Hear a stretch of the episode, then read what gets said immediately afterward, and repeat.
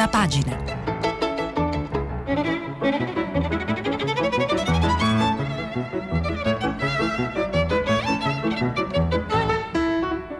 Questa settimana i giornali sono letti e commentati da Alberto Faustini, direttore dei quotidiani Alto Adige e L'Adige.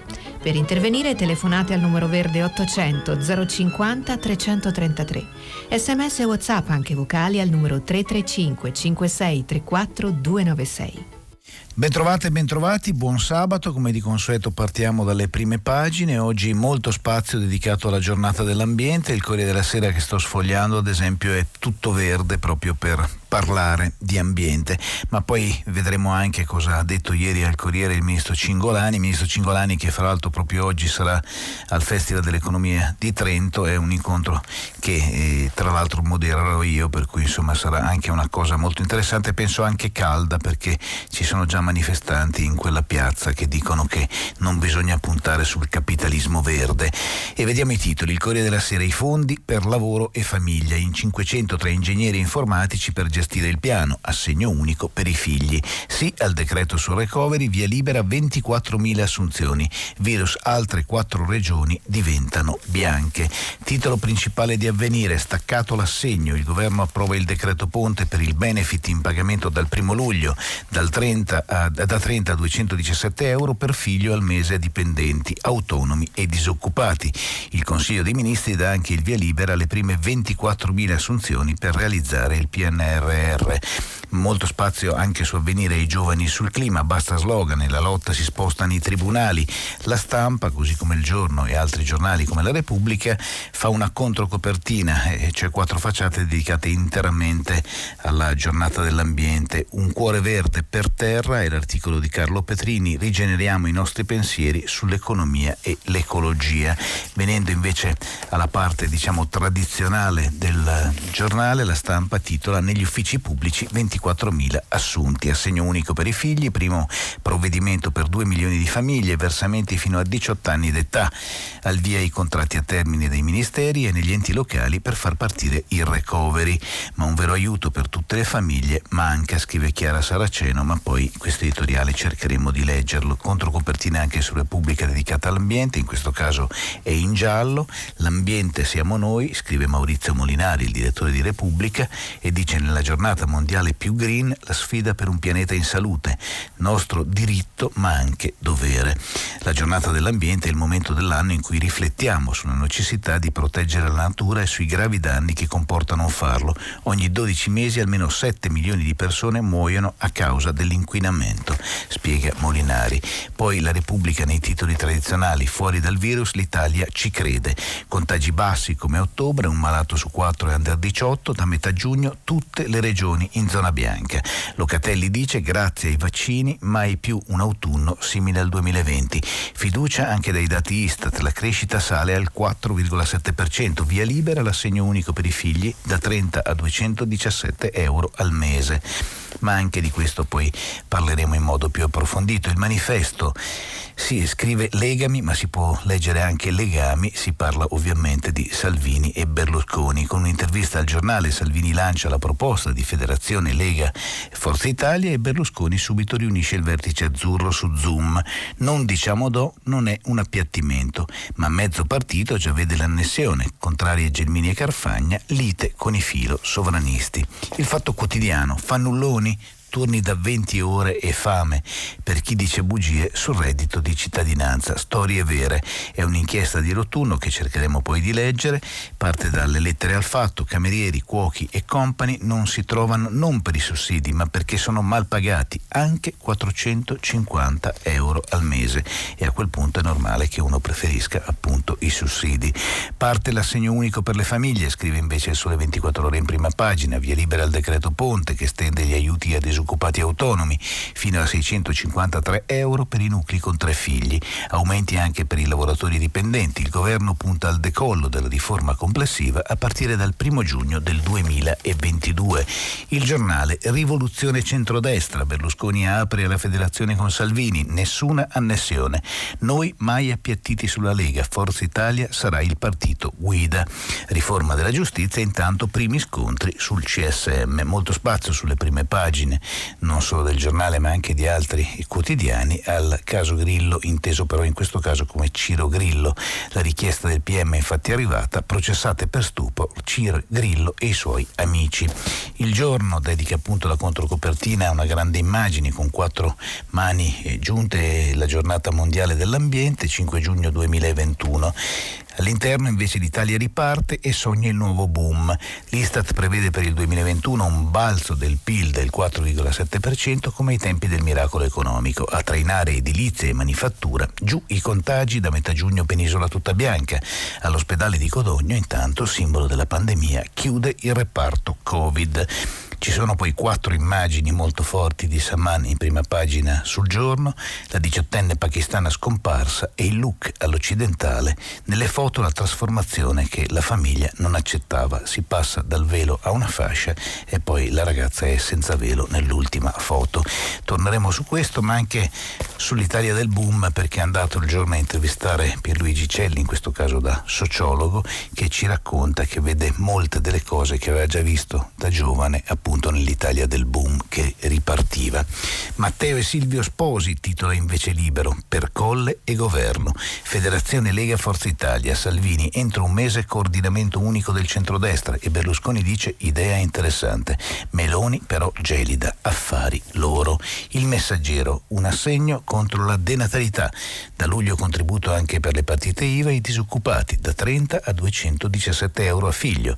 Sì del governo alle 24.000 assunzioni legate al PNRR, controlli di merito sui nuovi dipendenti. Domani tutti uniti nella lotta contro giudici e PM, come Berlusconi nel 94. Le proposte dei partiti per, inform- per riformare il penale ricalcano le idee dell'ex presidente, all'epoca contestato. Chi lo criticava nelle piazze oggi ripropone, secondo Giovanni Tizian su Domani, le stesse idee. Il foglio, gogna e politica. Di Maio ha chiesto scusa, i giornali lo lodano. Bene, resta un problema. Quando è che chiederanno scusa anche i giornalisti? Si chiede Cerasa. La verità ed è di nuovo un titolo eh, eh, quasi tautologico. La verità sulle terapie intensive arrivate meno di una su quattro. Gli ingenti stanziamenti per i posti letto che ci avrebbero salvato dai lockdown impiegati solo in piccola parte. Ancora peggio per i soldi destinati al pronto soccorso, usato appena il 13%. Cala intanto la spesa per tutte le altre cure. La Camera ribeccata a comprare mascherine cinesi e sono pure farlocche, scrive ancora la verità. Fisco, il Covid corregge gli ISA e in questo caso si specifica escluso dagli indici sintetici di affidabilità chi ha avuto un calo di ricavi e compensi del 33% nel 2020, chi ha aperto dopo gennaio 19 e categorie ad hoc. E vi segnalo anche un titolo sportivo, Euforia Azzurra, il titolo del Corriere dello Sport, che spettacolo contro i ciechi 4-0, quest'Italia fa sognare. Stiamo parlando evidentemente di calcio. Vi dicevo eh, poc'anzi del Corriere della Sera che è tutto verde con questo richiamo alla giornata dell'ambiente molto forte, vi parlavo in particolare di alcune pagine all'interno dedicate a questo. Si scrive la sostenibilità, la bussola per il futuro e l'articolo di Sergio Bocconi dice della performance di Nina Zilli al Parco Nord, tra gli ospiti dallo scrittore Paolo Giordani, ai manager Gibelli e Girtman, al presidente del Conai Ruini. E si è parlato di ambiente perché il Corriere ha deciso di dedicare anche eh, in streaming sul sito web una serie di speciali. E fra questi l'intervista al ministro Cingolani che oggi appunto sarà al Festival dell'Economia di Trento. Nel concetto stesso, dice Cingolani, di transizione è insito il fatto che ci sia un inizio e una fine. Per questo il mio auspicio è che tra qualche anno il Ministero della Transizione Ecologica possa diventare il Ministero della Sostenibilità. A parlare Roberto Cingolani, Ministro della Transizione Ecologica, Barbara Stefanelli, Vice Direttore Vicario del Corriere della Sera e Daniele Manca, Vice Direttore, lo hanno intervistato ieri mattina inaugurando così le due giornate di eventi organizzate dal Corriere in occasione appunto della giornata mondiale dell'ambiente. Gli hanno chiesto, l'Europa il 21 aprile ha votato una legge sull'ambiente, il 25 maggio però una riunione straordinaria che avrebbe dovuto fare un altro passo è stata sospesa perché era troppo difficile mettersi d'accordo. Se dovesse indicare un grado di difficoltà nelle discussioni tra i membri dell'Unione Europea su questioni verdi, quali sarebbe? E Cingolani risponde, tutti i parametri su cui si basano le strategie verranno aggiornati continuamente. Questi progetti hanno bisogno della capacità di prevedere, bisognerà continuare a discutere su aggiustamenti e analisi di nuovi scenari. Ciò implica che ci saranno momenti di disaccordo, anche perché in un continente giovane come il nostro ci sono diversità intrinseche. Non bisogna tenere la cosa che non si conoscono, ma studiarle e saper discutere con la mente aperta. Sono contento di vivere in Europa e sono convinto che l'Unione Europea può giocare il ruolo di stabilizzatore mondiale. Magari, dice, tra qualche anno il Ministero della Transizione Ecologica potrà appunto diventare direttamente il Ministero della Sostenibilità. E specifica su questo dobbiamo imparare a guardare con ottimismo alle differenze interne. Mi ha preoccupato di più, parlando con attori internazionali, vedere differenze culturali e storiche che sembrano difficilmente sanabili. Queste differenze hanno un impatto sulla fiducia reciproca fra Stati, necessaria per trovare un accordo. La termodinamica del nostro pianeta è compromessa, i nostri figli ne risentiranno. Ogni anno muoiono 400.000 persone a causa del cambiamento climatico, che costa all'economia globale 1,2 trilioni di dollari all'anno. Per risolvere questi progetti, ha detto ancora eh, il ministro Cingolani al Corriere, questi problemi gli stati si devono fidare l'uno dell'altro, dimenticandosi della storia recente e imparando a volere bene ai propri figli più di quanto vogliono bene al proprio passato. L'ideologia è la principale nemica dell'amore verso i nostri figli, ci rende ciechi e ci fa perdere perdere di vista l'obiettivo globale. Tornando appunto sulla questione dell'ambiente, volevo leggervi uno stralcio dell'articolo di Carlin Petrini sulla stampa di oggi. Con la giornata mondiale dell'ambiente di oggi prende il via la decade delle Nazioni Unite per il ripristino degli ecosistemi, scrive Petrini sulla stampa di oggi. Ci stiamo forse rendendo conto che fino a questo momento ci siamo comportati come se avessimo le mani bucate? Per 50 anni l'umanità ha abusato delle risorse del pianeta, spendendo molto più di quanto dispone nel proprio salvadanaio ecologico. Solo in Italia, per soddisfare i nostri stili di vita, è come se utilizzassimo annualmente l'equivalente di 2,7 terre. Questo cosa significa? Che non diamo alla natura il tempo fisiologico di rigenerarsi, che la sfruttiamo trascurando il debito ecologico che accumuliamo. I dati scientifici riportano che il 75% della superficie planetaria ha subito alterazioni profonde, a cui sono legati i primi segni di cedimento che negli ultimi anni stiamo notando con maggiore frequenza. La pandemia da Covid-19 è senza dubbio l'indicatore più forte. Non dimentichiamoci però degli incendi in Amazzonia, connessi sia al clima sempre più caldo, ma resi ancora più distruttivi dalla deforestazione illegale. E restando sull'ambiente, per poi tornare invece su altri argomenti, vi porto sul manifesto perché il manifesto nell'inserto alias è andato a intervistare Noam Chomsky, il filosofo tra economia, società e ambiente. Ed è molto interessante l'intervista che gli viene fatta da Fabrizio Rostelli, nella quale tra l'altro il filosofo, intervenendo sulle grandi questioni planetarie e contemporanee, dice che ora siamo nel bel mezzo della sesta estinzione. A meno che non mettiamo fine a tutto ciò e abbiamo forse 20 o 30 anni per farlo, ci estingueremo. Stati Uniti, Russia e Cina stanno combattendo una nuova guerra fredda. Ci sono atti altamente provocatori tra potenze nucleari e dice non so esattamente cosa stia succedendo ad esempio in Bielorussia, ma è una brutta situazione.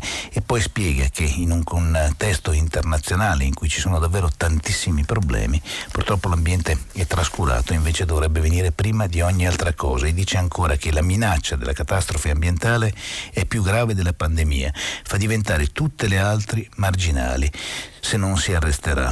E quando Thatcher disse non c'è alternativa rispetto ad esempio all'orizzonte che vedeva, intendeva che non c'è alternativa all'assalto neoliberista alla popolazione. Ovviamente ci sono molte alternative, ad esempio il cosiddetto capitalismo regolamentato dal periodo precedente, che aveva molti difetti ma non era così letale come lo è stato il periodo neoliberista. Certamente ci sono alternative per ogni aspetto dell'organizzazione delle nostre vite. Fino al XIX secolo l'idea di avere un lavoro subordinato a un padrone durante la maggior parte delle ore del giorno era considerato un abominio, un attacco fondamentale ai diritti umani fondamentali, ormai accettata. Non è mai stata accettata nella storia umana, perché dovremmo tollerarlo? Perché le persone non dovrebbero condurre autonomamente la propria vita lavorativa e ogni altro aspetto della propria esistenza? È un tema classico e può essere riscoperto e trasformato alla base di una riorganizzazione della società in modo che le imprese, qualunque esse siano, siano sotto il controllo di chi vi lavora e vi partecipa, spiegando come tutto questo ovviamente ha una connessione molto forte sulla salute del pianeta. Torniamo invece eh, al Corriere della Sera perché vi voglio parlare di assunzioni e del bonus dell'assegno unico. Sulle assunzioni il Corriere scrive Recovery Plan 24.000 assunzioni dagli ingegneri ai programmatori, via libera l'ingresso di nuove figure professionali nella pubblica amministrazione, la svolta per la transizione digitale. Ne parla il ministro Renato Brunetta che tra l'altro proprio ieri era ospite al Festival dell'Economia di Trento. Landini però torna sulla questione del blocco dei licenziamenti che dice che deve continuare fino a ottobre. Il decreto reclutamento e recovery fund spiegati con i numeri, oltre 24.000 le assunzioni a termine nella pubblica amministrazione previste entro il 2026, 16.500 ingressi per l'ufficio del processo, 5.410 personale amministrativo della giustizia, 1.000 addetti a supporto degli enti locali per la gestione delle procedure complesse, 268 faranno parte di team per la transizione digitale di Vittorio Colau, 67 le persone che dovrebbero entrare nell'Agenzia per l'Italia Digitale, 500 con possibilità di altri 300 per controllare, attuare e coordinare il PNRR, di cui 80 alla Ragioneria Generale dello Stato. Il Corriere spiega anche le regole per candidarsi, consulenze specialistiche e ruoli tecnici per le rendicontazioni degli investimenti. E a proposito del bonus per gli assegni unici, il Corriere scrive assegno unico per ogni figlio un contributo fino a 167 euro. Approvata la norma Ponte, la norma Ponte in attesa dell'entrata a regime prevista a gennaio. Aiuti a 2 milioni di famiglie, in vigore dal 1 luglio fino a dicembre. I limiti dell'ISE e la soglia a 50.000 euro. La domanda andrà presentata all'INPS, sostegno a chi non riceve altri trattamenti e dal terzo nato l'importo sale del 30%. Poi eh, si parla anche degli altri sostegni che restano tutti in vigore. Parlando anche di, di figli e di conseguenza di giovani, vi dico che a proposito dei vaccini ai ragazzi, eh, Mantovani e Biondi, ovvero il direttore scientifico ed esperto della Humanities University e il direttore della clinica pediatrica dell'Università Bicocca, dicono nessun timore a vaccinare i ragazzi. È un beneficio per loro e per la collettività. L'immunologo Mantovani e il pediatra Biondi dicono appunto che per i 12-15 anni il vaccino funziona estremamente bene. Immunizzare gli adolescenti, cintura di sicurezza anche contro possibili varianti. Poi si parla sul Corriere ma anche su tanti altri giornali dell'ultimo malato dimesso. Siamo a Codogno dove chiude il reparto Covid. L'ospedale dove fu portato il paziente zero, la lettera del responsabile dice grazie a tutti, sono stati davvero mesi durissimi. Torneremo poi sul Corriere della Sera eh, per leggere altre notizie, ma volevo un istante portarvi all'interno di Avvenire perché eh, la lotta per il clima, secondo Avvenire, si fa in tribunale, nelle aule di giustizia, la difesa del pianeta, condanne contro crimini ambientali e inerzia dei governi. Il diritto, scrive Daniele Zappalà, è l'unico ambito istituzionale in cui la tutela avanza davvero. La politica invece resta ferma. L'attività giudiziaria legata al clima è raddoppiata negli ultimi tre anni. Nel 2020 sono, si sono contati 1550 procedimenti e ora anche i fiumi e i laghi possono diventare persone giuridiche. Così l'acqua è bene comune, lo studio sul caso italiano, in questo caso si parla del libro di un economista dell'Università di Nottingham che dice, eh, Andreas Bieler, parla delle decisioni in materia idrica nel nostro paese che dimostrano che né privatizzazione né nazionalizzazione sono vie praticabili. E i giovani dicono basta parole la frustrazione dei Fridays che dicono i politici usano green e transizione solo per la moda. Servono invece azioni, il mondo celebra la salvaguardia dell'ecosistema che protegge l'uomo da malattie e disastri naturali, però i giovani chiedono molto di più in questo senso. Sulla stampa eh, vi volevo leggere in particolare un riferimento a, agli uffici pubblici e, se mi permettete di entrare, due temi. Uno è la giustizia. Cartabia che dice non si può perdere tempo, il CSM va cambiato. La proposta, il Quirinale scelga il vicepresidente. Allo studio l'ipotesi di un'alta corte per i procedimenti disciplinari. Vediamo, riforma della giustizia, terzo atto, ne parla Francesco Grignetti sulla stampa. Dopo i codici civili e penali, stavolta la ministra Marta Cartabia illustra alla maggioranza le idee su come cambiare la carriera dei giudici, a cominciare dal Consiglio Superiore della Magistratura. È perfino ovvio che qui si parla dello scandalo Palamara.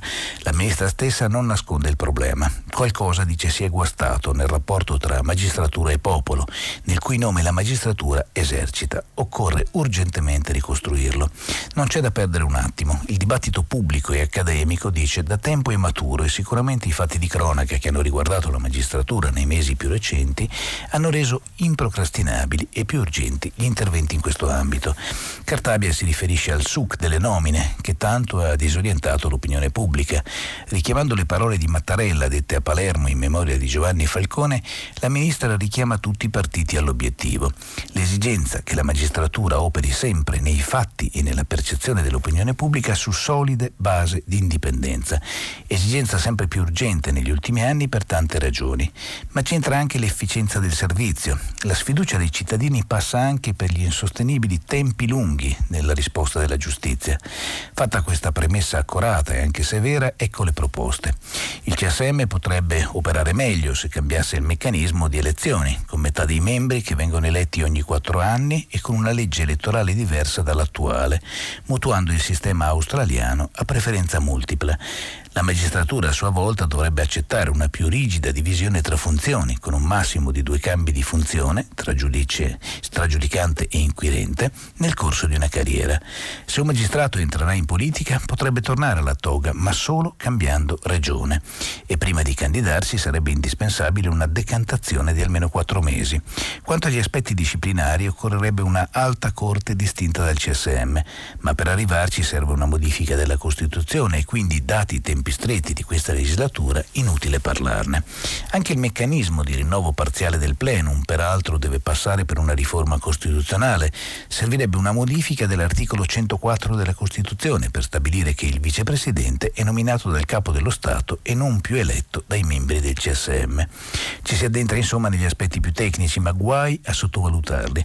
Il forzista Pier Antonio Zanettin, innamorato del sondaggio per scegliere i membri del CSM, brutalmente si dice deluso escluso però dal sistema elettorale. Al contrario, Enrico Costa, ex forzista Orazione, che è stato il primo a proporre la legge australiana, è arcicontento e pensare dice che la prima a parlarmi di questo meccanismo fu Iole Santelli, che ricorderete insomma la compianta presidente di regione. Dubbiosi i leghisti e i grillini, in attesa di leggere con attenzione le carte, sono più che favorevoli Italia Viva e i Dem. Ci sono tutti i presupposti per una riforma seria, sostiene Alfredo Bazzoli del PD. È soddisfatto in particolare dell'irrigidimento dei passaggi da una funzione all'altra. Fu una nostra proposta introdotta nel DDL Bonafede e ora confermata approvata dalla Commissione Luciani, con soli due passaggi e una separazione di fatto. Se passerà, il referendum leghista non avrebbe a quel punto più senso. Vi avevo detto invece che volevo leggervi un articolo di Chiara Saraceno sulla stampa perché dice che manca ancora un vero aiuto per tutte le famiglie e scrive la sociologa appunto sulla stampa di oggi. Inizia a disegnarsi il modo in cui verrà concretamente realizzato l'assegno unico per i figli, introdotto con legge approvata a febbraio ma ancora in attesa dei decreti attuativi. Ricordiamo che è destinato in linea di principio a ciascun figlio, a partire dal settimo mese di gravidanza e fino ai 21 anni. Nel caso caso di figlio o figlia maggiorenne eh, stia ancora studiando, stia svolgendo un tirocinio o il servizio civile, si sta configurando come una misura. Tuttavia per i maggiorenni avrà un importo inferiore che per i minorenni con motivazioni non chiare, laddove l'importo deve aumentare per i terzi figli e anche per i figli con disabilità, senza limitazioni di numero, d'ordine e di età. A regime da gennaio 2022 sostituirà l'assegno al nucleo familiare, l'assegno per tre figli, tutti minori in famiglia a basso reddito, la detrazione fiscale per figli a carico e bonus bebè. Avrebbe dovuto partire dal primo di luglio, ma in assenza dei decreti attuativi ci sarà una misura ponte che tuttavia già mostra la direzione in cui si intende muovere con i decreti attuativi. In questo periodo eh, che chiamiamo ponte fino a dicembre l'assegno è destinato prioritariamente a chi non gode ancora per quest'anno dell'assegno al nucleo familiare, quindi ai lavoratori autonomi e ai disoccupati di lungo periodo. I lavoratori dipendenti che hanno ancora l'assegno al nucleo familiare avranno solo un'integrazione ma quello che dice è che ci sono certamente buone ragioni sia per sostenere l'approccio sia per sostenere anche un approccio più universalistico. Uno sguardo a ciò che succede in altri paesi mostra che gli approcci sono diversi, ma non si può non osservare la sproporzione tra l'enfasi pronatalista e universalistica con cui è stato presentato l'assegno, unitamente alle ripetute dichiarazioni che non si tratta di una misura di contrasto alla povertà ed invece una scelta così fortemente selettiva anche se contraddittoriamente con uno svantaggio comparativo per i più poveri. È un tema per cui che andrà approfondito con grande attenzione su Repubblica. Prima parlo di Covid perché eh, c'è questa immagine finalmente molto positiva di Locatelli, il medico, che dice la svolta c'è e se saremo prudenti il Covid non tornerà. Il Presidente del Consiglio Superiore della Sanità dice che ha funzionato il rischio ragionato delle riaperture, avanti con i vaccini, a metà luglio affronteremo il tema delle mascherine. Per la prima volta eh, si sente una voce all'insegna dell'ottimismo da parte di Locatelli che dice sono sempre stato prudente, però ormai i dati sono consolidati nella direzione di una marcatissima riduzione di nuovi casi ed è quel che più conta di forme gravi o fatali di Covid non possiamo eh, rivendicare come sistema che evidentemente il rischio ragionato rispetto alle aperture con il quale sono state progettate non era così poco solido come qualcuno aveva ipotizzato. Di certo l'incidenza cumulativa ridottasi a 32 casi ogni 100.000 abitanti per settimana, eh, ma ci sono altri due evidenti mh, mm, motivi che rendono importante questa decisione. Oggi abbiamo avuto, oggi, ieri ovviamente, abbiamo avuto in tutto 22 nuovi ingressi in terapia intensiva, giovedì 24 24. Nelle rianimazioni, dice ancora Locatelli, sono occupati eh, da malati 836 posti letto. Ai primi di aprile arrivavamo a 3700. Contagi bassi come ottobre, Italia verso la libertà dal virus, da lunedì altre quattro regioni in zona bianco, Brusaferro dice tutto il paese sarà di questo colore da metà mese, in calo anche decessi e ricoveri, il vice ministro Costa dice basta rigoristi ad agosto all'aperto senza mascherina. Questo è un messaggio che che evidentemente lancia soprattutto al collega ministro Speranza. Si parla poi dell'Italia che ritrova la fiducia su Repubblica, Industria e Consumi. L'Italia appunto ritrova la fiducia e la ripresa accelera. L'Istat rivede al rialzo le stime di crescita per quest'anno, si va al 4,7%. Da riaperture ai vaccini una spinta al terziario e Bonomi, il presidente di Confindustria, dice sono ottimista. Anche gli investimenti, spiega Roberto Pedrini su Repubblica, sono ripartiti. L'allarme della CGL, rimbalzo diseguale e senza occupazione un richiamo alla politica e poi un altro paio di questioni che voglio approfondire sugli altri giornali. Ecco la politica su Repubblica, Emanuele Lauria dice sovranisti, i primi due partiti, l'anomalia del paese delle destre, il dato unico dell'Italia, Lega e Fratelli d'Italia per la prima volta in vetta, ma c'è una crescita in tutta l'Unione Europea. Fusione con la Lega, Berlusconi dice sì, le ministre però sono contrarie e dicono altri 50 via da Forza Italia. L'OPA di Salvini per una federazione spacca Forza Italia, no di Carfagna e Gelmini, i ruoli, il leader del Carroccio segretario e Silvio presidente. E Toti dice con l'annessione a Salvini si perde l'elettorato moderato. Intervista al leader di Coraggio Italia e governatore della Liguria che dice noi non possiamo stare in un partito troppo spostato a destra, una forza conservativa conservatrice deve saper unire anime diverse su certi temi.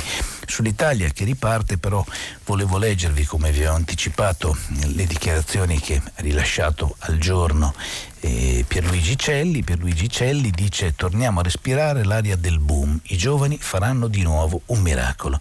Il sociologo dice ho vissuto il dopoguerra, oggi sono ottimista, l'Italia è vitale, ritroverà lo slancio. Dalla Rai all'Olivetti, scrive Antonio Truise, da Tim alla Luis.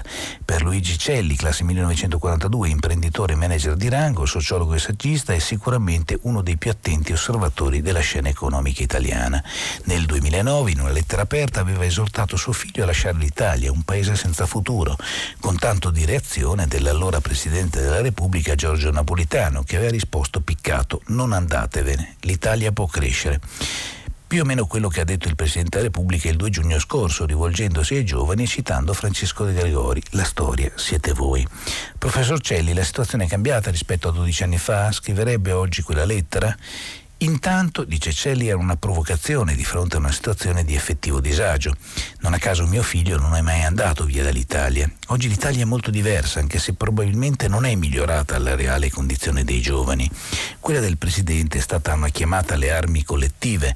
Nel 1946 la maggior parte delle famiglie era povera e combatteva per raggiungere il benessere. Il virus invece ci ha riportato indietro, dal benessere a una nuova povertà. Sono ottimista però, dobbiamo esserlo perché il nostro paese paese ha un'enorme vitalità. Bisogna solo fare in modo di assorbire quelle sacche di resistenza culturale, di arretratezza che hanno impedito all'Italia di esprimere tutto il suo potenziale. Il Presidente della Repubblica ha voluto scuotere le nostre coscienze, obnubilate e assopite dopo decenni in cui abbiamo vissuto al di sopra delle nostre possibilità e facendo debito esiste un debito buono o un debito negativo, come ha spiegato lo stesso Draghi. Lui dice è vero e noi abbiamo combattuto contro l'austerity quando eravamo in condizioni drammatiche. Ho appena pubblicato un romanzo ambientato in quel periodo, La manutenzione dei ricordi. Avevo 25 anni ed eravamo la generazione che voleva cambiare tutto. Certo, passi avanti ce ne sono stati, lo Statuto dei lavoratori, la riforma delle istruzioni, le riforme agrarie, la lotta contro le disuguaglianze e le discriminazioni, la battaglia sulla parità di genere. Ma la mia generazione nutre anche il senso di colpa di un paese che non ha mantenuto tutte le promesse. Non siamo stati all'altezza delle sfide, ci siamo chiusi nel nostro mondo, nel nostro egoismo. Abbiamo puntato più al benessere personale che a quello collettivo. Così l'Italia si è fermata, ha perso il suo slancio. Dobbiamo evitare ogni forma di retorica, ma i giovani rappresentano la vera risorsa da mettere in campo per innescare il cambiamento e risalire la china. Attenti però a caricarli di troppe responsabilità, a chiedere di fare in tempi brevi tutto quello che non abbiamo fatto nei decenni passati. Il cambiamento, quello vero, non può essere immediato. Se avremo cura dei nostri giovani, se sapremo davvero formarli alle nuove competenze dando loro gli insegnamenti più opportuni, potremo immaginare un nuovo miracolo. Ripeto, sono ottimista. E si parla sul giorno dell'Italia Italia che divenne una potenza, la rinascita dopo la guerra, rivoluzione nei consumi e nel mercato del lavoro. Tra gli anni 50 e 60 l'Italia conobbe un periodo di crescita economica accelerata che ne trasformò in maniera profonda il volto, passando da economia prevalentemente agricola a una delle principali potenze industriali d'Occidente. Tra il 51 e il 63 il PIL aumentò in media del 5,9% all'anno, con un picco dell'8,3% nel 61. Nel 58 per la prima volta il numero degli addetti all'industria superò quello degli agricoltori e nel 71 questi ultimi si erano ormai ridotti del 60%. L'Italia entrò così nel novero delle potenze industriali. Se prima esportava soprattutto prodotti tessili e alimentari, in quegli anni vendeva all'estero elettrodomestici e altri beni di consumo come le macchine per scrivere Olivetti. E c'è una foto della mitica lettera 22. Vi volevo parlare di questo approfondimento che ha fatto il Fatto Quotidiano perché è facile dire che tutti vogliono il sussidio, ma il Fatto Quotidiano è andato a parlare direttamente con chi fa dei turni pazzeschi e prende una paga più bassa del sussidio. Turni di 20 ore e zero riposi. Ecco chi sono i fannulloni. Ne scrive Roberto Rotunno, camerieri, cuochi e compagni. Ecco le testimonianze. Si continua a parlare dei lavoratori introvabili perché troppo sussidiati, ma centinaia di episodi di ordinario sfruttamento raccontano tutt'altro. Si preferisce il reddito di cittadinanza e lavorare in nero, è una cosa insopportabile, dice Enrico Letta, e si spiega perché i furbetti sono spesso proprio i titolari. E tutti sono pigri o c'è ignoranza o malafede? Eh, parlano chiaro i dati, se le paghe fossero regolari le cose andrebbero in modo molto molto diverso. Eh, si scrive part time ad esempio ma si legge tempo pieno o più che tempo pieno. E poi c'è il ricatto fuori busta, stiamo parlando del nero, delle spese a carico. E scrive Roberto Rotunno, sono un cuoco e ancora oggi stento a crederci, ma l'anno scorso ho fatto un turno da 20 ore, 20 ore senza pausa e senza mangiare, in un hotel di lusso in una delle località più rinomate e visitate della campagna. Questa storia l'ha raccontata un'associazione che riunisce i lavoratori stagionali del turismo e si chiama Oltre la Piazza. Stona un po' con l'allarme lanciato in questi giorni da albergatori e ristoratori che dicono di non trovare lavoratori. L'associazione ha fatto una cosa semplice, ha chiesto ai suoi iscritti di raccontare le loro esperienze. La mail è esplosa.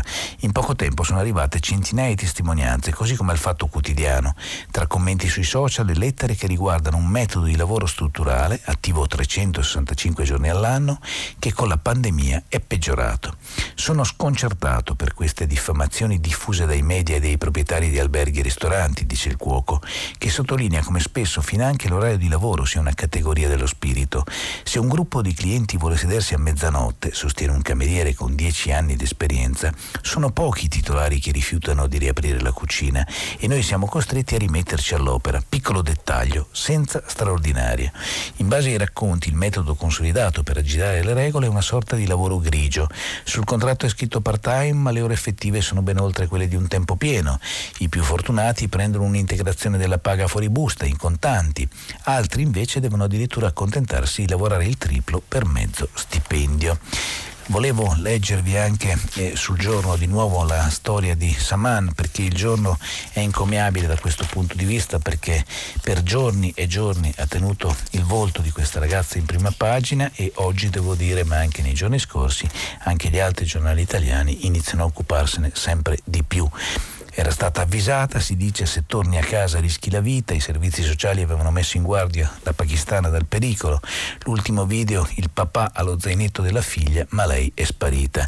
Il fratello di 16 anni avrebbe accusato lo zio, è stato lui ad ucciderla. In queste foto la colpa di Saman, volersi bella e libera come le altre, vi ho appunto un po' descritto queste foto in cui si parte col velo e poi invece insomma, c'è una occidentalizzazione, se mi passate questo termine, nelle immagini mandate alle amiche la trasformazione di una ragazza che si è ribellata alle nozze combinate. Il cambiamento del volto di Saman racconta anche la battaglia tra genitori e figlie della migrazione. L'egiziano Ali Ibrahim, i musulmani dice sono gli immigrati meno capaci di integrarsi e di comprendere le le altre culture. Ma su questo vi segnalo sul Corriere della Sera un'intervista fatta al fidanzato di Saman. Già due anni fa Saman si era opposta al matrimonio combinato del padre, scrive Alessandro Fulloni il matrimonio che era con un parente in Pakistan. Voleva denunciare allora, ma forse era troppo giovane per riuscire a fronteggiare il genitore Shabar, 46 anni. E un altro rifiuto di Samam era arrivato lo scorso dicembre, quando la famiglia voleva sposarsi il cugino. A raccontare i particolari è stato il fidanzato della ragazza scomparsa, un connazionale che vive lontano da Reggio Emilia e che ora è stato messo sotto protezione. Saman dice era terrorizzata e anche io avevo paura. Lei mi disse che suo padre di me non voleva proprio saperne e entriamo appunto a pagina 27 per raccontarvi tutto ciò. Si parla anche qui della trasformazione dei volti. Savanna era terrorizzata da suo padre, già due anni fa rifiutò di sposarsi e questo è il titolo del pezzo di Fulloni che a Reggio Emilia parla della diciottenne sparita. L'amico dice a casa si fidava solo di suo fratello. Racconto inquietante del fidanzato dei carabinieri, il video dello zainetto rafforza la pista dell'omicidio suicidio. Già due anni fa Saman si era opposto a un primo matrimonio combinato dal padre con un parente in Pakistan, voleva denunciarlo allora, è così che appunto esordisce il ragazzo raccontando ai carabinieri eh, della stessa diciottenne pakistana sparita nel nulla a Novellara dove viveva. Si tratta di un suo connazionale ventunenne residente in Italia ma lontano dall'Emilia, conosciuto sui social nel 2019. Una storia d'amore portata avanti da due ragazzi, soprattutto restando in contatto costante sui social. Ma a partire dall'estate scorsa il sentimento sempre più importante li aveva spinti a vedersi più volte. Questo eh, accadeva anche quando Saman era stata portata nel centro protetto del Bolognese dopo essersi rivolta nello scorso ottobre ai servizi sociali del comune di Novellara, raccontando tutto quello che non era più disposta a sopportare in casa sua, dove viveva praticamente da reclusa, senza nemmeno poter uscire per andare a fare la spesa. Lei mi diceva anche che aveva paura, ha spiegato nei giorni scorsi il giovane agli investigatori del reparto operativo reggiano diretto da Stefano Bove, che lo hanno messo sotto protezione a casa sua. Anche il ragazzo infatti è stato minacciato da Shabar, sebbene non direttamente, ma con parole riferite dalla figlia, terrorizzata per le frasi del padre che in qualche modo le aveva fatto sapere che di quel ragazzo proprio non voleva saperne. Non solo, Saman temeva anche lo zio e i cugini, che sapeva la stavano cercando. A dirlo al TG2 è stato un altro giovane pakistano, conosciuto dalla giovane sui social. Mi aveva raccontato del suo fidanzamento osteggiato in famiglia e del suo sogno semplice, quello di fare la barista. Aveva anche chiesto agli assistenti sociali se poteva frequentare dei corsi. Voleva bene solo al fratello, ha proseguito il ragazzo, l'unico della famiglia che le mancasse in quel momento. Sono su una storia triste, allora vi leggo anche la storia di cui parla oggi Giusy Fasano sul Corriere della Sera di Said, suicida a 20 anni. Sento gli sguardi schifati per il colore della mia pelle. Nato in Etiopia e poi adottato. Era stato anche nelle giovanili del Milan. Di solito si tende a non parlare dei suicidi sui giornali, ma ci sono delle volte in cui questo è necessario. Ed ecco perché. Perché si parla di una lettera straziante, lucida, potente, così potente, scrive Giusy Fasano, che puoi vederlo, Said, mentre scrive ovunque io vada, ovunque io sia, sento Sento sulle mie spalle come un macigno il peso degli sguardi scettici, prevenuti, schifati e impauriti delle persone. Said Visin aveva vent'anni, era nato in Etiopia ed era stato adottato in Italia da piccolo, nocera inferiore, dove l'altro giorno si è tolto la vita e dove era tornato dopo un paio di stagioni passate a Milano a giocare nelle giovanili del Milan con Donnarumma. Aveva indossato anche la maglia del Benevento, ma alla fine aveva scelto di studiare. Fine del calcio professionistico. Di recente si era impegnato per l'Atletico Vitali, che è una squadra di calcio a 5, lo sport, lo studio, la famiglia, ma Said avrebbe voluto anche altro, e cioè vivere in un mondo senza razzismo, lo sguardo di disprezzo, la donna che si tiene la borsetta se sali sull'autobus, la commessa che ti segue convinta che ruberai, ogni piccolo gesto è la lama di un coltello che ti tormenta, e Said la sentiva ogni giorno di più quella lama. Tempo fa, scrive ancora Giusy Fasano sul Corriere della Sera di oggi, aveva scritto sull'argomento una lettera mandata ad alcuni amici e alla sua psicoterapeuta. Parole drammatiche che oggi sono anche il suo testamento. Eccone alcuni stralci. Io non sono un immigrato, scriveva, sono stato adottato da piccolo. Ricordo che tutti mi amavano. Ovunque fossi, ovunque andassi, tutti si rivolgevano a me con gioia, rispetto e curiosità. Adesso sembra che si sia capovolto tutto. Ero riuscito a trovare un lavoro che ho dovuto lasciare perché troppe persone, specie anziane, si rifiutavano di farsi servire da me e come se non mi sentissi già a disagio mi additavano anche come responsabile perché molti giovani italiani bianchi non trovassero lavoro. Dentro di me è cambiato qualcosa, come se mi vergognassi di essere nero, come se avessi paura di essere scambiato per un immigrato, come se dovessi dimostrare alle persone che non mi conoscevano che ero come loro, che ero italiano, bianco. Facevo battute di pessimo gusto su neri immigrati, come a sottolineare che non ero uno di loro, ma era paura, la paura dell'odio che vedevo negli occhi della gente verso gli immigrati. Non voglio elemosinare commiserazione o pena, ma solo ricordare a me stesso che il disagio e la sofferenza che sto vivendo io sono una goccia d'acqua in confronto all'oceano di sofferenza che sta vivendo chi preferisce morire anziché condurre un'esistenza nella miseria e nell'inferno. Quelle persone che rischiano la vita e tanti hanno già persa solo per annusare, per assaggiare il sapore di quella che noi chiamiamo semplicemente vita. È davvero un articolo molto molto bello quello di Giusy Fasani ed è un tema che a dir poco fa riflettere. Sul Corriere Sera vi segnalo anche, eh, parla in questo caso Elisabetta Belloni che come sapete è a capo del DIS che dice mai più incontri tra 07 e politici, le regole di Belloni dopo il caso Mancini. Il capo del DIS dice voglio agenti capaci e invisibili. È arrivata anche la direttiva di Gabrielli che dice per vedere l'esponente di un partito serve l'ok scritto dai vertici. Si parla ovviamente dell'ultimo incontro incontro documentato da report fra il dirigente dei servizi Mancini con Matteo Renzi in autogrill. A giorni è attesa anche la scelta sui vice direttori dell'AISI e AISI, nomine in scadenza a fine mese. Ancora un, uno stralcio di Hong Kong prima di chiudere perché luci accesi per ricordare Tiananmen, ma Hong Kong blocca la veglia. Per la prima volta la polizia chiude Victoria Park, i cittadini rispondono in questo caso con le candele. Immagini molto belle quelle che si vedono nell'articolo di Guido Santevecchi sul Corriere della Sera di oggi. Termina qui la rassegna stampa consueta, dopo il filo diretto ci ritroviamo. A tra poco. Bentrovati, stanno arrivando già molti messaggi, ma sentiamo subito la prima telefonata. Pronto? Buongiorno, eh, mi chiamo Gioia, abito a Firenze, ma in questo momento mi trovo in, una, in un piccolo paesino della costa ionica che viene molto decantato. La invidio eh, a mia volta, ci dica Gioia. Sì, eh, Cioè, oggi è la giornata della terra, è un problema che mi sta molto, molto a cuore perché e poi i problemi sono tanto, tanto grandi e non vorrei, no, è inutile che li ripeta qua, insomma le ha dette tutte lei nella rassegna stampa, eccetera. E sono veramente grandi, io sento ho un problema un po' più piccolo, però sono molto sensibile anche un po' al, alla dignità, diciamo così, sia del paese nel quale mi trovo che di Firenze perché eh, io noto, cioè noto, vivo giorno per giorno sia a Firenze, in questo paesino dove trascorro lungo tempo, eh, in delle città molto sporche. E Firenze è una città molto sporca, a parte la vetrina delle, mh, mm, delle, delle piazze principali come Piazza del Duomo, Piazza della Signoria, a parte queste belle vetrine, poi se andiamo in altri quartieri un po' meno limitrofi però anche al centro storico troviamo un grande degrado e grande sporcizia.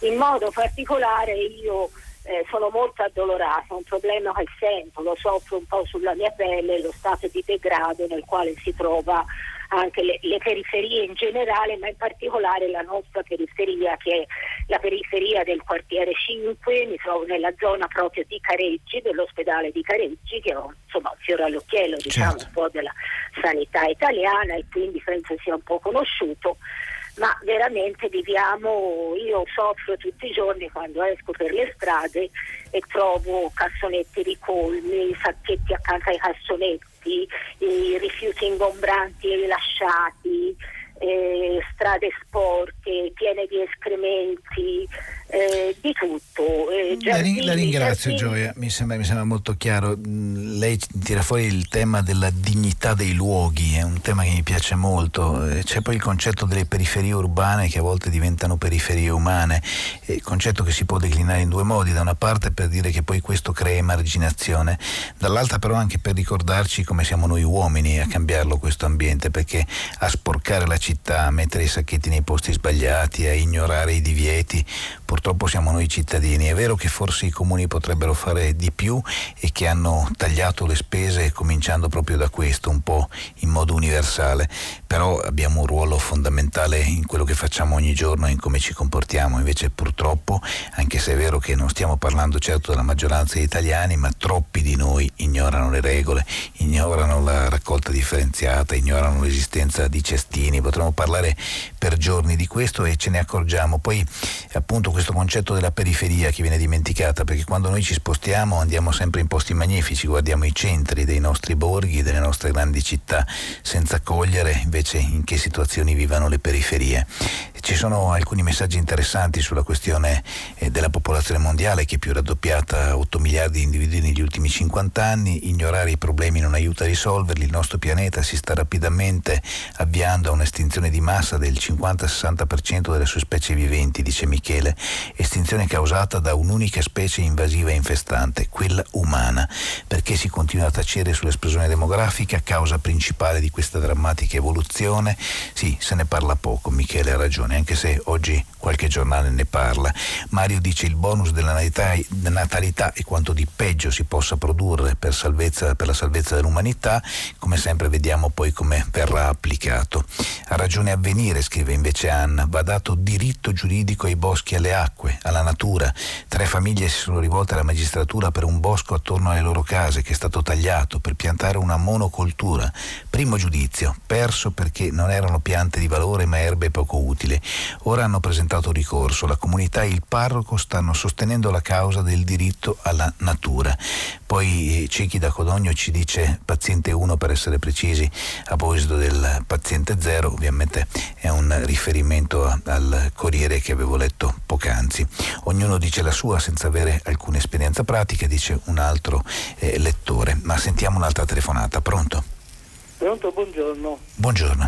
Eh, sono Vincenzo Causerano, chiama da Mestre. Buongiorno Vincenzo. Allora, eh, sulla spazzatura avrei da dire una cosa sola, perché ho sentito eh, le domande della precedente eh, ascoltatrice, che eh, purtroppo per eh, separare i prodotti, qui almeno da noi, eh, abbiamo una, eh, bisogno di una chiavetta per aprire il cassonetto.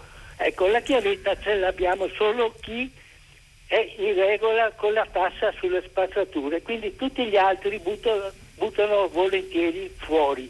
Comunque eh, il discorso che volevo fare è diverso, cioè sull'assegno familiare per i figli.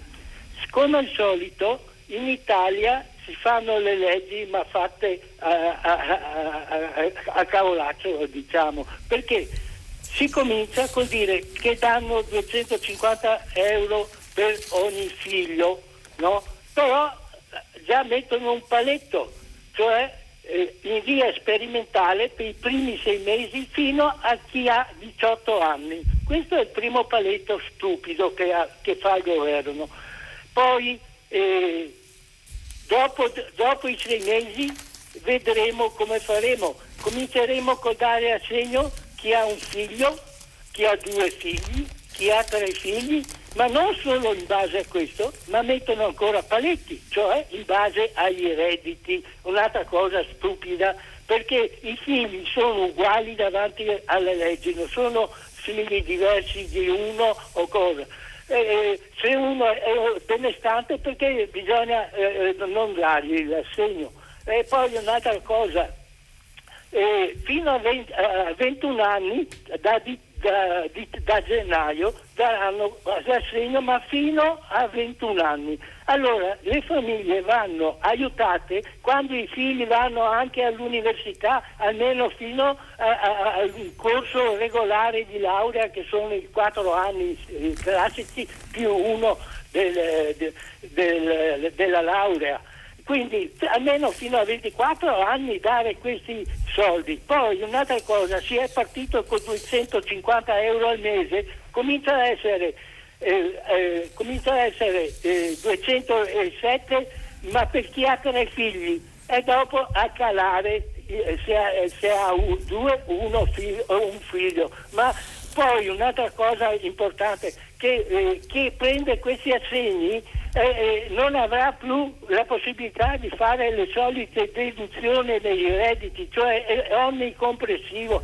Ma eh, eh, facciamo tutte le cose alla rovescio qua in Italia. Io non so. La ringrazio, Vincenzo. Poi i tre figli chi è che gli italiani ha tre figli? I tre figli li hanno tutti gli stranieri e gli assegni grandi li andranno tutti agli stranieri. La ringrazio Vincenzo, molto chiaro e devo dire che è un pochino presto ancora per emettere giudizi così definitivi perché il progetto della ministra Bonetti eh, varato ieri dal governo è ancora molto aperto e anche per quello si parla di questi sei mesi perché sono appunto sei mesi ponte che introducono alcune misure prima che parta la legge in modo definitivo. Però la cifra per i redditi più bassi è significativa, cioè quasi 170 euro al mese, ma con due stipendi come hanno scritto oggi alcuni giornali di poco superiore superiore ai 1500 euro mensili l'importo scende attorno ai 50-60 euro a figlio, per cui ha ragione eh, cambia molto se le famiglie hanno un reddito diverso. Il compromesso trovato dai tecnici del Ministero dell'Economia e della Finanza regge bene, scrive ad esempio Avvenire, oltre ad avere il pregio della semplicità, ma la curva che cala rapidamente al crescere del reddito andrà corretta se si vorrà allineare il benefit italiano ai suoi cugini europei. Eh, l'iter, spiega sempre Avvenire, è lungo e complesso, eh, però si tratta di una misura chiave, per cui insomma, diciamo Vincenzo intanto guardiamo con un po' di ottimismo all'idea, vediamo poi come l'idea verrà applicata appunto nei prossimi mesi. Un'altra telefonata, pronto? Pronto? Buongiorno. Ah, buongiorno, mi chiamo Roberto, telefono dalle Marche, il comune di Urbino. Ormai sono in pensione, quindi posso autodenunciare una situazione. In pensione, insomma, non lavoro più, eh, non faccio più l'autista. Dunque io volevo parlare a proposito. Ma fa ancora qualche cosina, si capisce dalla voce. Ma, no? Sì, sì, sì, eh, guardi, io se lavoro in campagna, faccio eh, l'apicoltore, eh, eh. potremo aprire tanti spazi eh, di, di, di, dialogo. Si sente, si sente sì. che è ancora bello dinamico, ci dica Roberto. Sì, sì, sì, sì, guardi.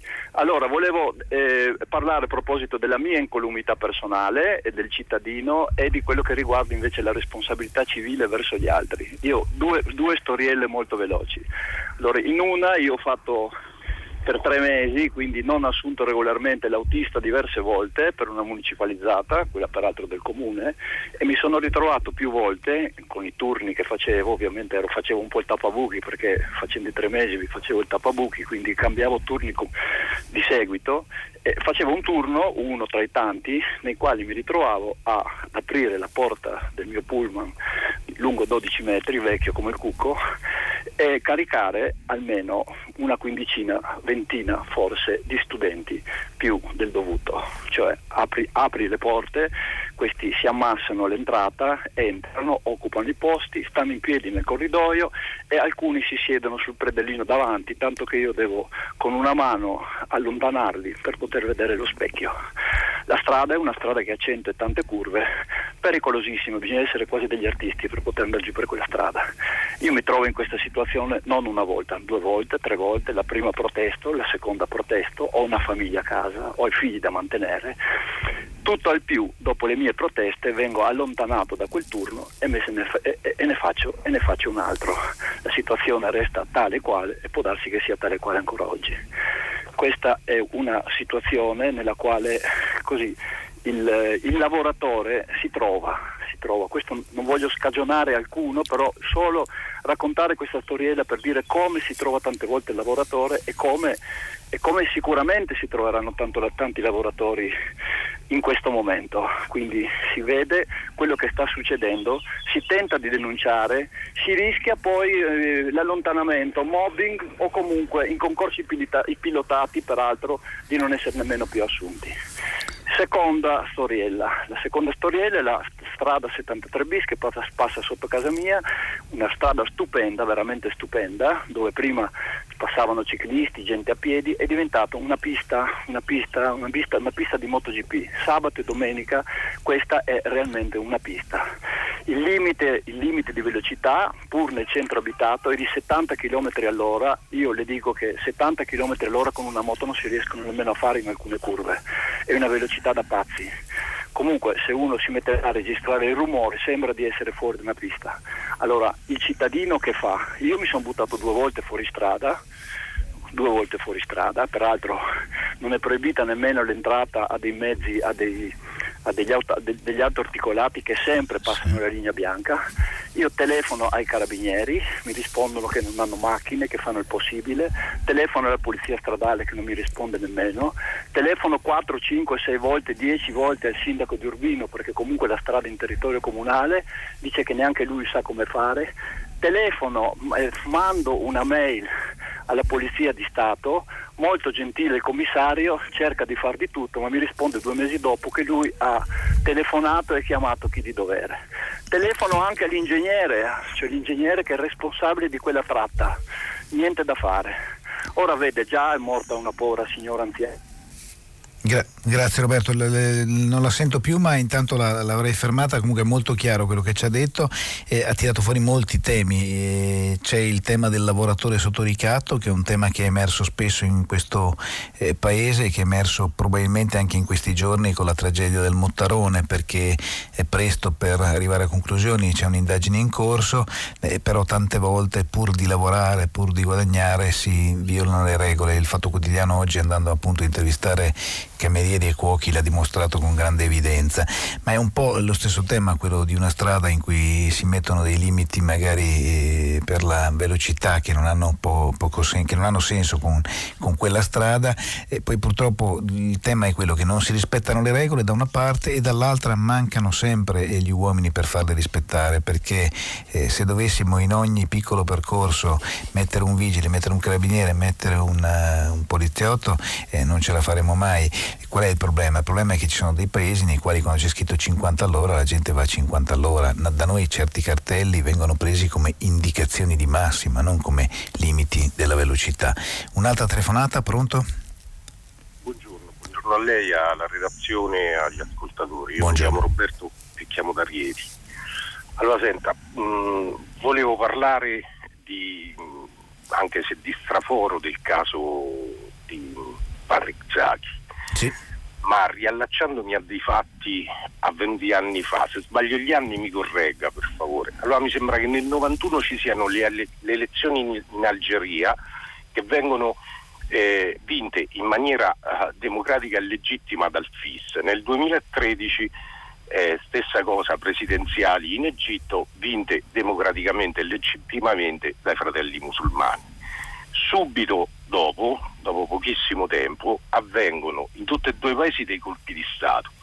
Vengono estromessi i, ehm, i vincitori legittimi delle elezioni e vengono sostituiti con dei regimi eh, totalitari a tutti gli effetti.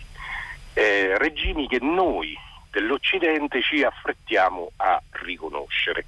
Quindi ancora soffriamo della sindrome del piano Condor, no? quando c'è qualcuno che non ci piace lo, eh, lo, eliminiamo politicamente o anche fisicamente. Senza sapere che a volte ne arriva uno peggiore, no? Sì, probabilmente sì.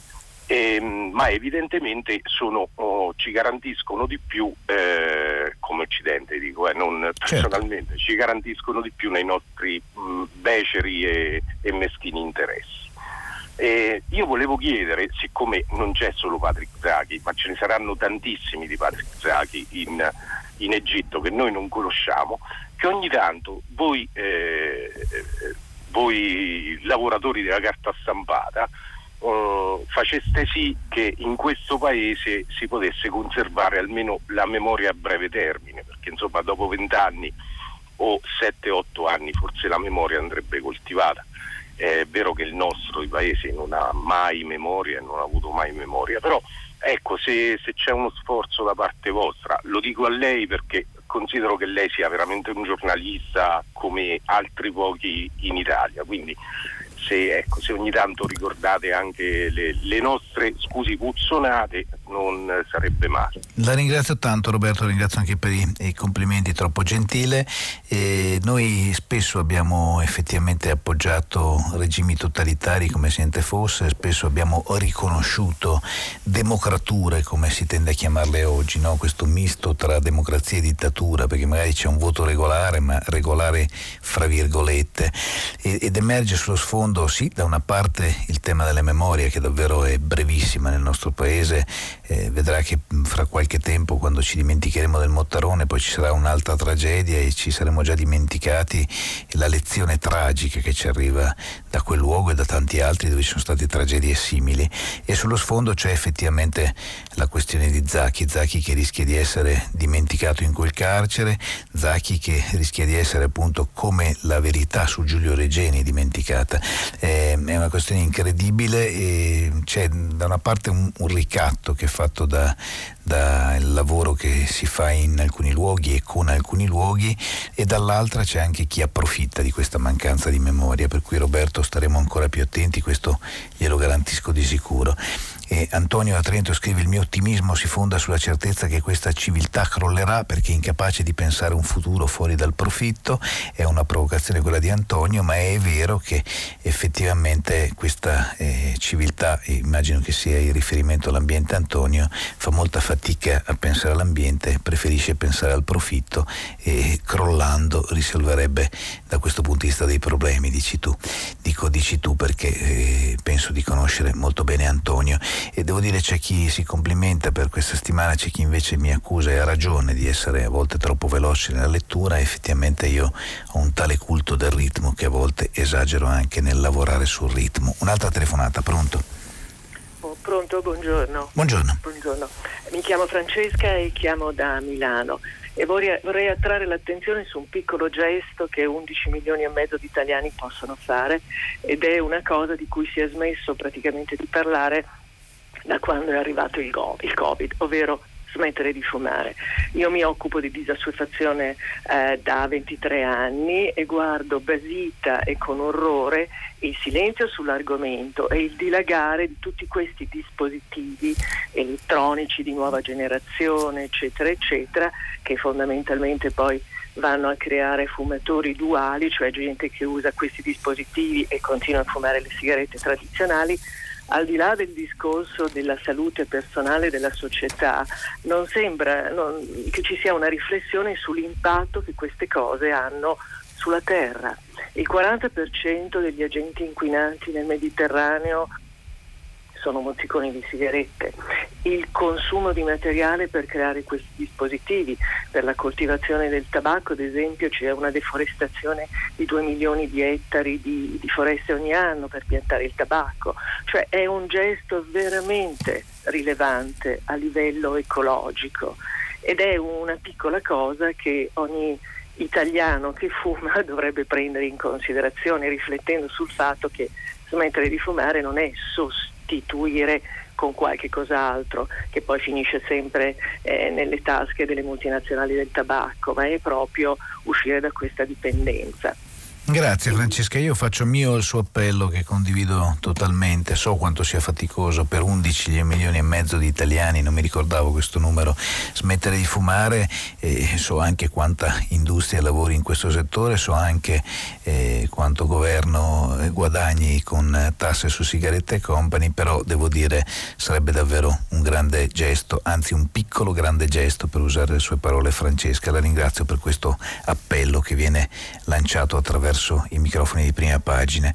E a proposito dell'ambiente, l'Italia ha il primato, scrive Simonetta da Treviso, di consumo di acque in bottiglie in Europa, bottiglie di plastica, ben 11 miliardi all'anno secondo Greenpeace. È proprio vero che la cura dell'ambiente deve partire da ciascuno di noi. Ha ragione Simonetta, ne abbiamo parlato anche ieri, ne ha parlato anche lunedì della questione della plastica, plastica come elemento che davvero mette in pericolo non solo l'ambiente ma la vita di, tutto, di tutta la natura di tutti gli esseri viventi. è un grande tema che forse l'Italia può affrontare in modo diverso, considerata la grande produzione d'acqua, per cui si può e si deve tornare di più al vetro, il vetro che si può riciclare, il vetro che si può usare in altro modo e qualche volta dobbiamo anche ricordarci che abbiamo dei rubinetti dai quali sgorga ottima acqua in molti luoghi d'Italia è così, ma siamo tutti ben abituati ormai all'acqua minerale o ad altro. Un'altra telefonata, pronto? Pronto? Sì, pronto? Sì. E Pre- buongiorno. Prego.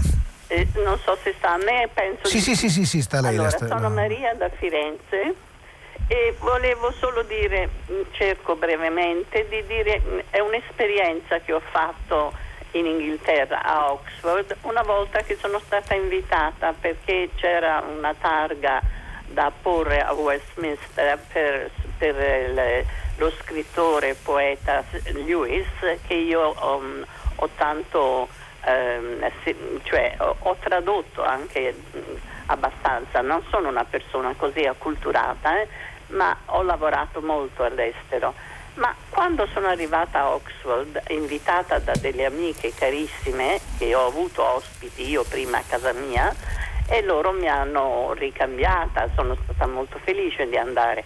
Ho scoperto eh, che basso livello di, di terreno è Oxford c'è stata un'alluvione in quei pochi giorni sono stata lì pazzesca, ma la cosa che mi ha colpito tantissimo è la presenza in confronto a noi a Firenze, questo risale grosso modo mh, mm, meno di dieci anni fa, eh, la, la, presenza di appunto ehm, eh, turchi, pakistani eh, e la conversione di ragazze inglesi che si sono forse sposate, questo non so, non sono scesa nei particolari anche con la mia amica, ho visto i bambini che venivano eh, a trovarli, bellissimi bambini, mi pare turchi, eh, se non vado errata, e, e la, la, figlia, la, la classica ragazzina bionda con occhi azzurri, ma che indossava il turca, il burka. Certo. E allora dice che la comuni- comunità islamica aiutava Mm, questa ragazza madre o forse sposata, al modo loro, non so, però la condizione era molto molto eh, semplice. Ogni anno lei doveva andare a trovare il suo mm, marito, padre dei suoi figli, nel suo paese dove dovevano fare i ragazzi via via che crescevano la scuola coranica e poi tornare e sempre regolarmente incinta di un altro bambino.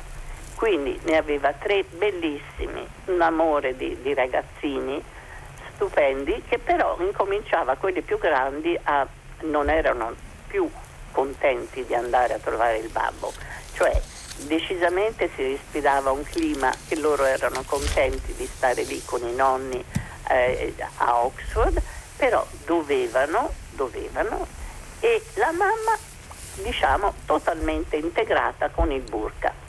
La ringrazio Questo Maria. Mi ha colpito tantissimo. La ringrazio Maria, è un'ottima testimonianza che ci fa capire come sta cambiando il mondo, come da una parte c'è un'integrazione spesso riuscita, ma a volte non riuscita, e dall'altra invece sono i grandi temi legati alle religioni, insomma queste conversioni che sono sicuramente spintanee più che spontanee.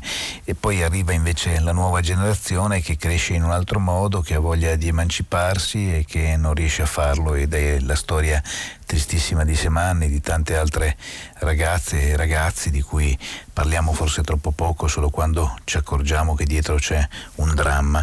L'integrazione è davvero molto molto complicata. La ringrazio Maria per questa testimonianza. Vorrei poi poter pronunciare Westminster come l'ha pronunciato lei in questo modo meraviglioso. Altri messaggi. Mi spiace dover dire che le telefonate sono troppo lunghe, alcune volte non c'è spazio per altre considerazioni, dice Franca. Comunque complimenti alla trasmissione. Eh, a volte è giusto cercare di far spiegare anche alle persone i problemi dei quali vogliono parlare, a volte tendo invece magari a, a tagliare le telefonate, cerchiamo di dare un po' spazio a tutti. Alcuni calcoli, scrive Nicola, di giornali economici dimostrano che il nuovo assegno per figli è peggiorativo per gran parte dei lavoratori dipendenti, si doveva per forza compensare le partite IVA. Eh, Nicola è vero, è una cosa che dicono in tanti, un anno senza i vaccini avevamo gli stessi dati, come mai dice eh, Covid, un anno fa senza i vaccini? No, no, semplicemente il dato è, eh, che abbiamo letto sul giornale, William, è molto molto cambiato e si parlava però dell'Italia pre-Covid, non dell'Italia pre-vaccini.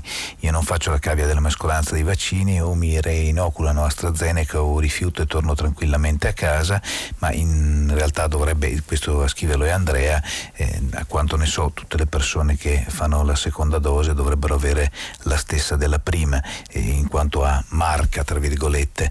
Eh, se hanno detto una cosa diversa di solito è perché ci sono comunque eh, le stesse caratteristiche, però mh, da quello che so, almeno da una serie di luoghi nei quali ho fatto delle verifiche, eh, tutti ricevono due dosi dello stesso farmaco.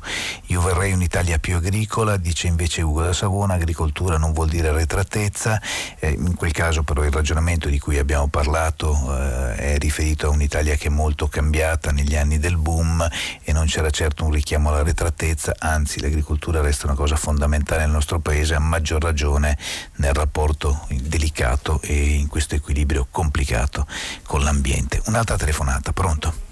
Eccoci, buongiorno, il mio nome è Giorgio, Buongiorno. io risiedo a Cornaredo in provincia di Milano.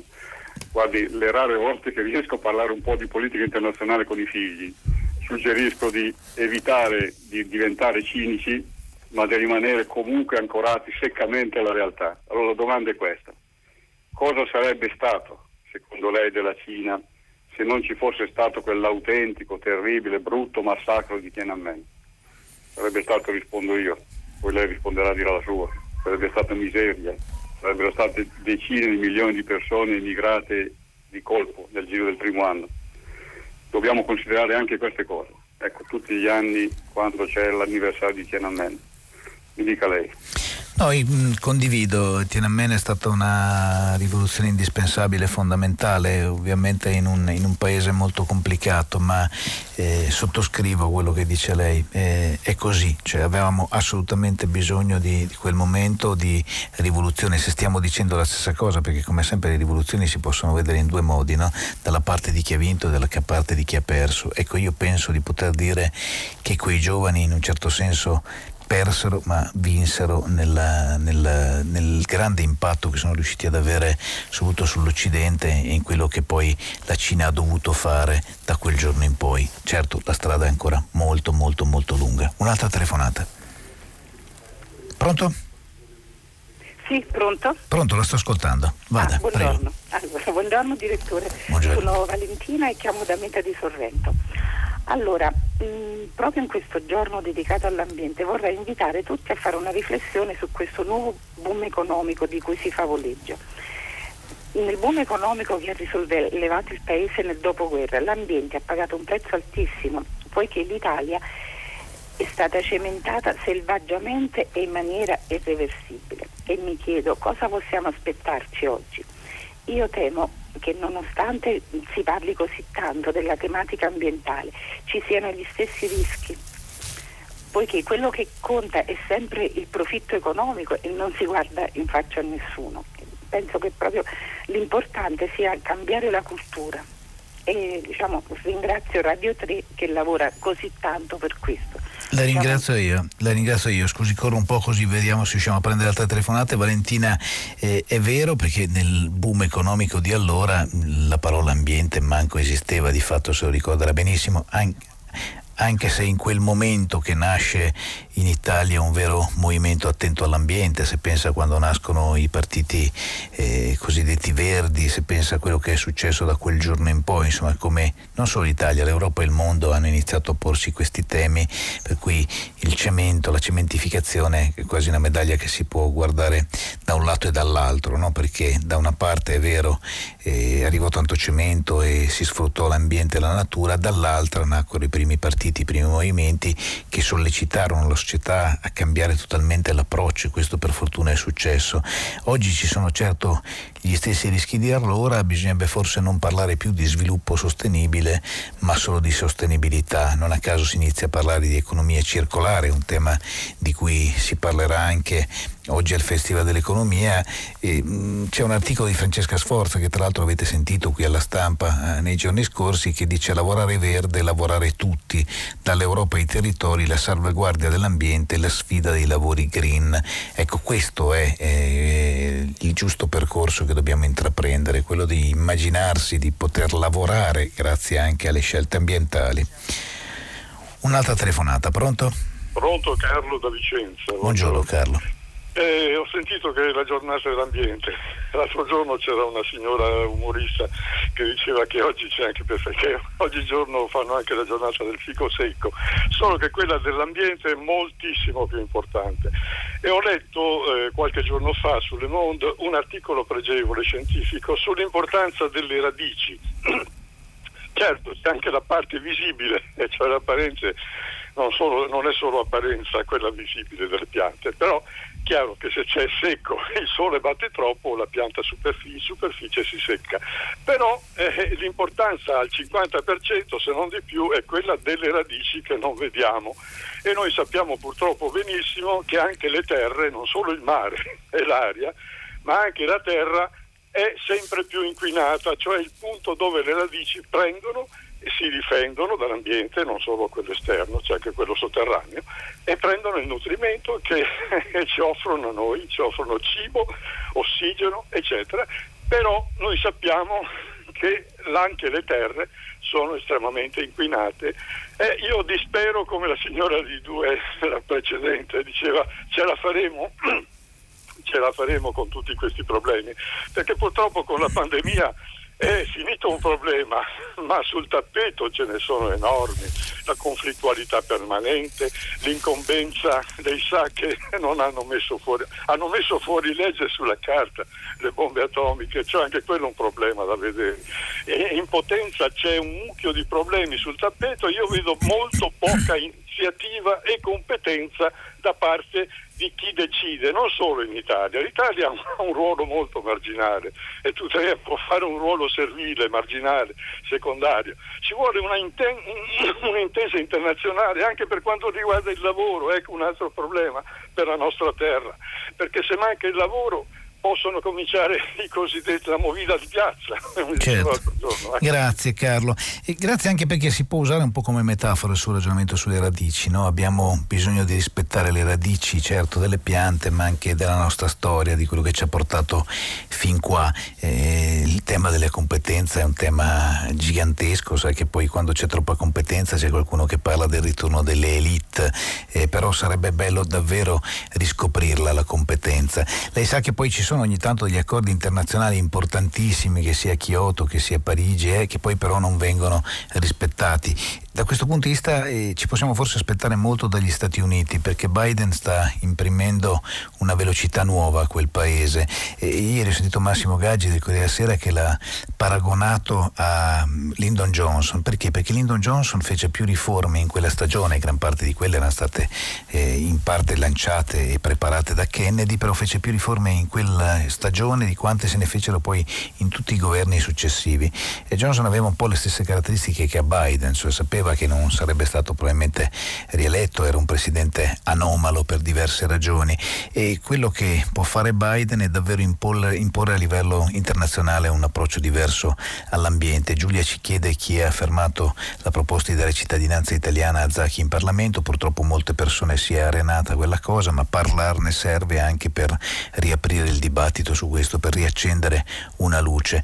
E Robert dice non trova triste e deprimente vivere in un paese dove le regole vengono rispettate solo se è presente qualcuno che le fa rispettare? Sì, lo trovo tristissimo, però ogni giorno frequento autostrade dove ci sono dei cartelli che non rispettiamo, ogni giorno frequento luoghi nei quali ci sono indicazioni che non rispettiamo.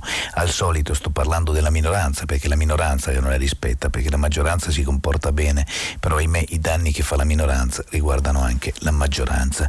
Per i pensionati incapienti è previsto un buon aumento mensile di misere pensioni o la solita elemosina? Non ho sentito nominare la copiosa categoria, o sbaglio? Non l'ha sentita nominare perché effettivamente nelle cose di cui si è occupato ieri il governo non si è parlato di pensionati. Mi spieghi, poi appunto c'è una persona che richiama la questione delle telefonate di cui vi ho detto prima. Poi telefonate, vediamo se ce n'è un'altra, se no vado avanti con i messaggi. Allora vado avanti con i messaggi.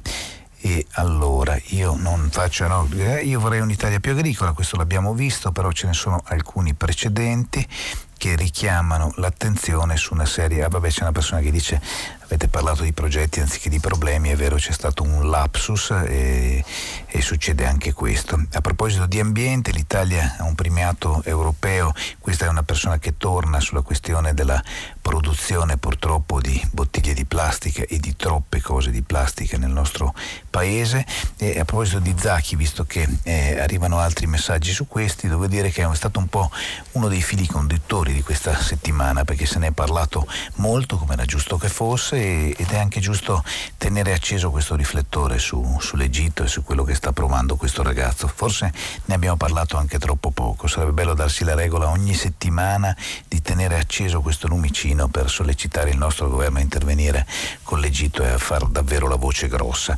Siamo arrivati in chiusura di trasmissione, vi ricordo che potete riascoltarci sul sito di Radio 3. Prima di dare la linea al giornale radio e di rimandarvi a domani, vi ricordo che alle 10.50 Radio 3 sarà qui a Trento nella stanza tra virgolette ideale del festival, cioè da Piazza Duomo, per cui un festival che entra anche dentro Radio 3. Buona giornata e a domani.